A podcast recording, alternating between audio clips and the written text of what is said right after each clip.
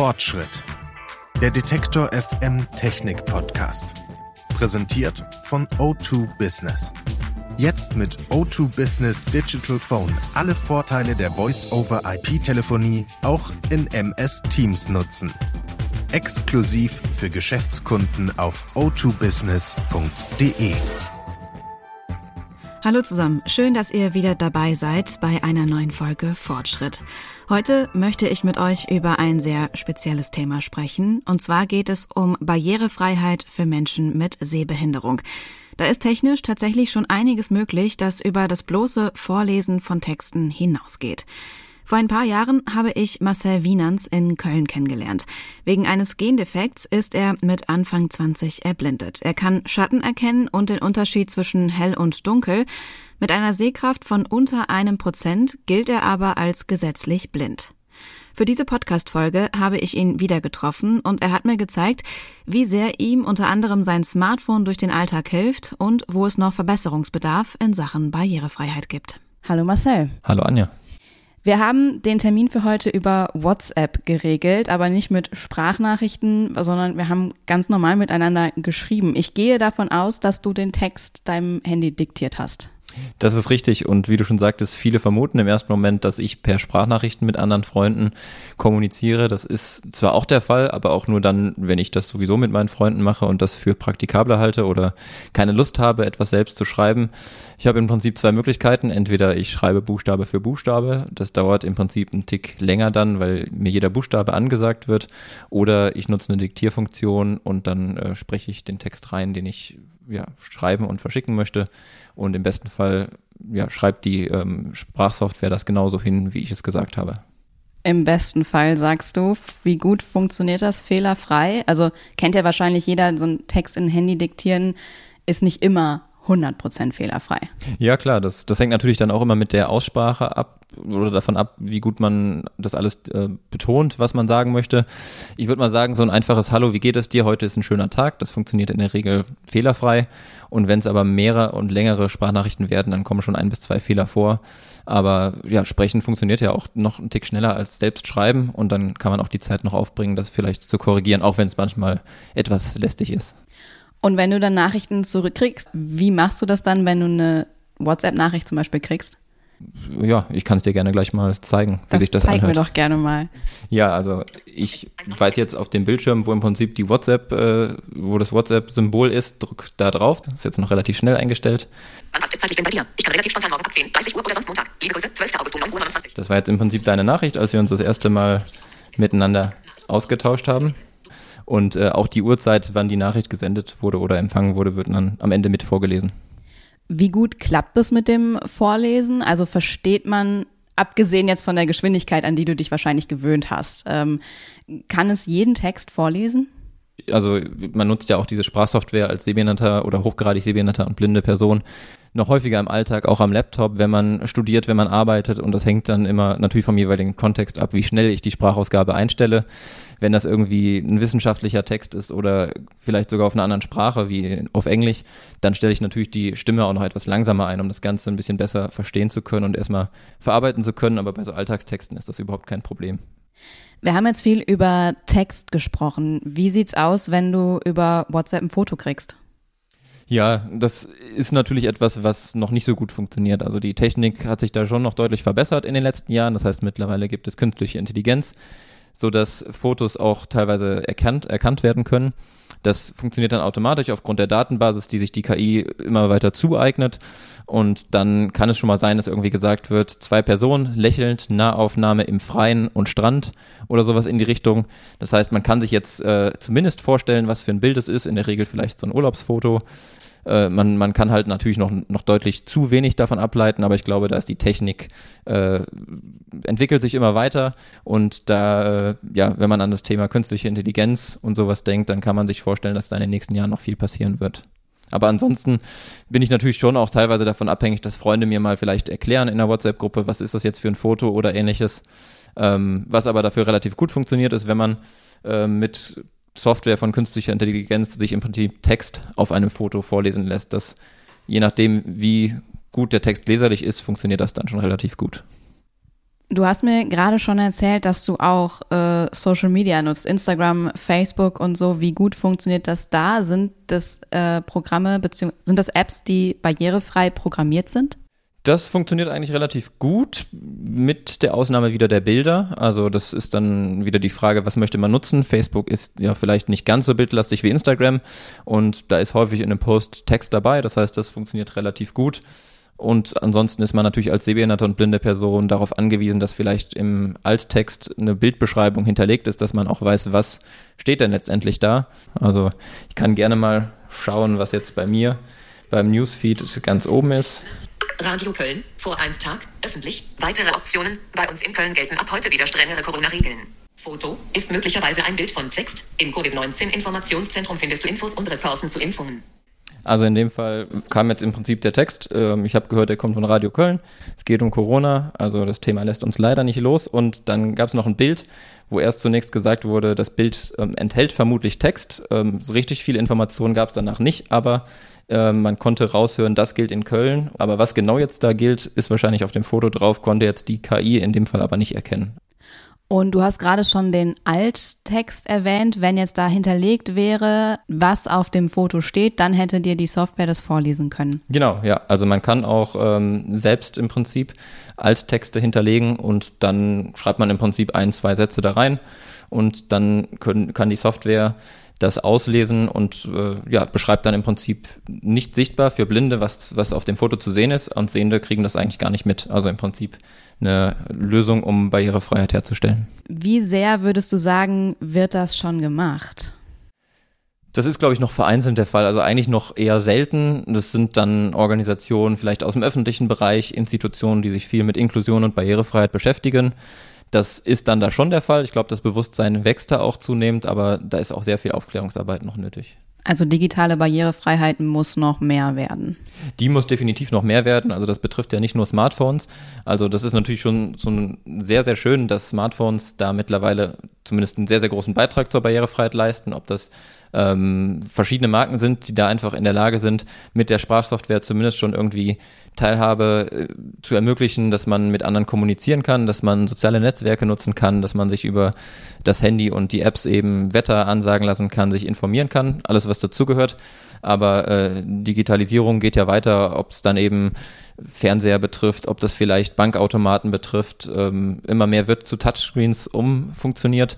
Das ist natürlich auch mit Herausforderungen verbunden, wenn es nicht äh, gerade eine Sprachausgabe beinhaltet. Wir sind in deinem Wohnzimmer, hier steht ein Fernseher. Guckst du Fernsehen? Wie machst du das? ja, ich gucke Fernsehen. Also ich setze mich schon dann äh, sehr, sehr nah mit dem Stuhl an den Fernseher, dass ich noch irgendwie das Mögliche mit meinem Sehrest wahrnehme. Aber auch manchmal halt einfach Sendungen, die vielleicht nicht unbedingt auf das Sehen so stark angewiesen sind. Also beispielsweise so eine Sendung wie Wer wird Millionär muss man nicht für sehen können. Und das andere ist, es gibt natürlich Audiodeskriptionen im Fernsehen, einmal Audiodeskriptionen bei vorproduzierten Sendungen wie beispielsweise beim Tatort dass dann im Prinzip in den Sprechpausen eine Erzählerstimme all das berichtet, was gerade passiert und Live-Audiodeskription beispielsweise bei Sportereignissen, dass es dann im Prinzip einen zweiten Tonkanal gibt, wo die Handlung etwas mehr beschrieben wird als vielleicht nur vom normalen Sport- oder Fußballkommentator und man im Prinzip auch die Pässe und alles, was dazugehört, beschrieben bekommt und ganz genau weiß, was gerade passiert. Eine kurze Unterbrechung für eine Botschaft von unserem Werbepartner. Virtuelle Zusammenarbeit auch für den Mittelstand? O2 Business macht's möglich. Momentan ist flexible Kommunikation wichtiger als je zuvor, egal ob firmenintern oder extern. O2 Business bietet mit der Kombination aus O2 Business Digital Phone, Microsoft Office 365 und MS Teams jetzt eine effiziente Komplettlösung für Unternehmen. Mit diesem Kombi-Angebot sind alle Mitarbeiterinnen und Mitarbeiter weltweit über ihre gewohnte Telefonnummer innerhalb von MS Teams erreichbar, können problemlos mobil arbeiten und erleben digitale Business-Kommunikation der nächsten Generation. Alle Vorteile der Voice-over-IP-Telefonie könnt ihr künftig ganz bequem auch in MS Teams nutzen. Weitere Infos und passgenaue Angebote für euer Unternehmen findet ihr auf autobusiness.de. Barrierefreiheit ist ja auch im Straßenverkehr immer eine große Sache. Wie kommst du da klar? Also Straßenverkehr lernt im Prinzip jeder blinde und hochgradig Sehbehinderte in einem Mobilitätstraining. Das heißt, es gibt ausgebildete Mobilitätstrainer, die versuchen eigentlich blinden und hochgradig sehbehinderten Techniken beizubringen. Vor allen Dingen natürlich auch den Umgang mit dem Blindenstock. Wie kann man sich an Straßen orientieren? Wie kann einem der Straßenverkehr helfen, wenn man vielleicht auch äh, große Kreuzungen überqueren möchte? Dann gibt es natürlich Blindenampeln, ähm, ja, die dann natürlich auch einem akustische Signale geben in der Regel. Und äh, ja, Leitlinien auf dem Boden, also die weißen Linien und äh, Punkte, die man als Sehender immer wieder schon mal wahrnimmt. Das alles gibt einem da schon irgendwie hilfreiche Tipps, äh, wenn man im Straßenverkehr unterwegs ist. Und von daher ähm, ja, ist das natürlich auch von Person zu Person unterschiedlich, aber ich würde sagen, ich komme im Großen und Ganzen sehr gut zurecht. Aber da bist du dann auf die ähm, Infrastruktur angewiesen, die es dann im Straßenverkehr gibt. Da gibt es weniger technische Hilfsmittel für dich persönlich. Für mich persönlich gibt es natürlich auch die Möglichkeit, wieder an einem Smartphone Apps wie äh, Google Maps zu nutzen oder andere Navigations-Apps, die einem natürlich trotzdem irgendwie sagen, wo lang man gehen muss, wo man hin muss. Das gilt natürlich für Sehende und Nichtsehende gleichermaßen. Aber für mich, wo ich halt eben keine Straßennamen lesen kann oder so, als, als sehbehinderte Person, ist das natürlich nochmal mit deutlich mehr Nutzen verbunden, als vielleicht für jemanden, der auch eine Karte äh, selbst lesen könnte oder, oder sich den Weg eben raussuchen könnte. Und so sagt mir dann eben Google Maps an, ich muss in 200 Metern links und dann 70 Meter später nochmal nach rechts. Und ja, so kann ich eben dann auch zum Ziel finden. Für mich ist dann die Herausforderung eher, wenn ich dann die 70 Meter gegangen bin und das Ziel da ist, vielleicht das eine von zwei, drei in Frage kommenden Häusern oder Geschäften zu finden, wo dann jetzt genau der Eingang ist. Aber ähm, man kann schon relativ genau damit natürlich zu seinem Ort finden. Aber das sind alles Sachen, da kann dir im Prinzip auch keine App helfen, oder? Im Prinzip nicht. Also es gibt natürlich eine App, die nennt sich Beamer Eyes. Da kann man per Videotelefonie sich einen sehenden Helfer dazu holen. Ob das jetzt dann die Hilfe ist, um im Straßenverkehr sich zu bewegen, würde ich jetzt mal bezweifeln. Also da würde ich eher auf äh, einen Blindenstock zurückgreifen und wenn man den dann eben beherrscht, sollte man damit sich, glaube ich, besser zurechtfinden und äh, ja, nicht dann in dem Fall auf äh, technische Hilfe. Also manchmal ist vielleicht auch die analoge Hilfe äh, die bessere Wahl. Auch wenn da natürlich immer wieder so spannende Projekte ähm, ins Leben gerufen werden, wie zum Beispiel Gürtel oder Blindenstöcke mit Infrarotsystemen. Das heißt, dass dann vielleicht irgendwie auch per ähm, ja, Infrarot gemessen wird, ob irgendwelche Hindernisse in der Nähe sind und dann die vielleicht eine Vibration auslösen. Also da gibt es äh, diverse Projekte auch an Universitäten in der Forschung, die vorangetrieben werden. Ähm, bislang ist da der Blindenstock aber mein treuester Begleiter. Bleiben wir noch einmal beim Thema Verkehr. Es wird ja irgendwann so sein wahrscheinlich, dass wir mit selbstfahrenden Autos unterwegs sind. Ähm, würdest du dich da reinsetzen? Das ist eine sehr gute Frage. Ich glaube ja. Ähm, ich könnte mir vorstellen, dass es in Deutschland natürlich so ein bisschen äh, stark reglementiert wird, mit zum Beispiel einer Auflage, dass man als Person selbst ähm, das Auto doch steuern können müsste, zumindest in der Theorie. Ich persönlich glaube aber, dass es dann anders aussieht, ob man dann irgendwie nebenbei einen Film schaut, äh, telefoniert, irgendwas am Smartphone macht, dass halt eben die eine Sekunde, um den Unfall zu vermeiden, nicht ausreicht, auch für sehende Personen.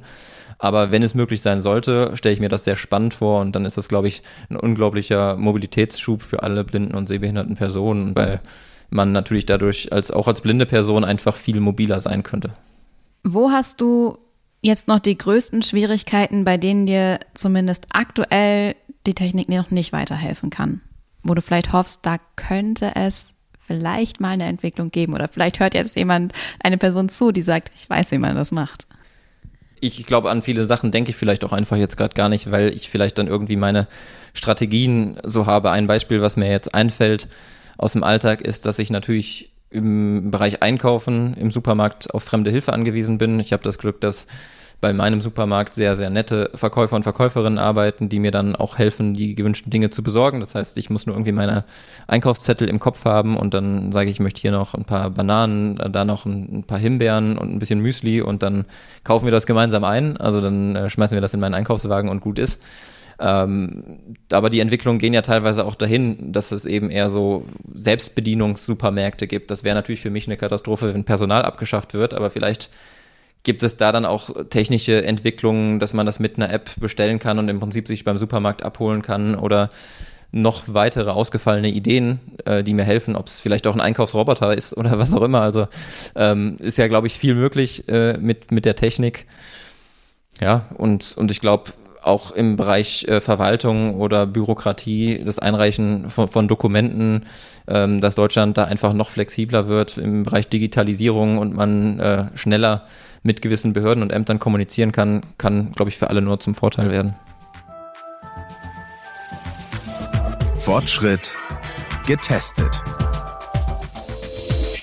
Im Interview mit Marcel haben wir ja schon gehört, wie er zu Hause seinen Fernseher benutzt. Aber auch Kinobesuche sind für ihn und andere sehbehinderte und blinde Menschen möglich. Mit Hilfe der App Greta von Greta und Starks. Marcel hat sie schon öfter ausprobiert und erzählt, wie das Ganze funktioniert. Da kann man im Prinzip sich vorher schon eine Tonspur runterladen, wenn man in einen Kinofilm gehen möchte. Das heißt, man kann in der App schauen, gibt es für den Kinofilm, den ich äh, schauen möchte, eine Audiodeskription und dann kann man äh, sich die runterladen. Die synchronisiert sich automatisch mit der Tonspur im Kino.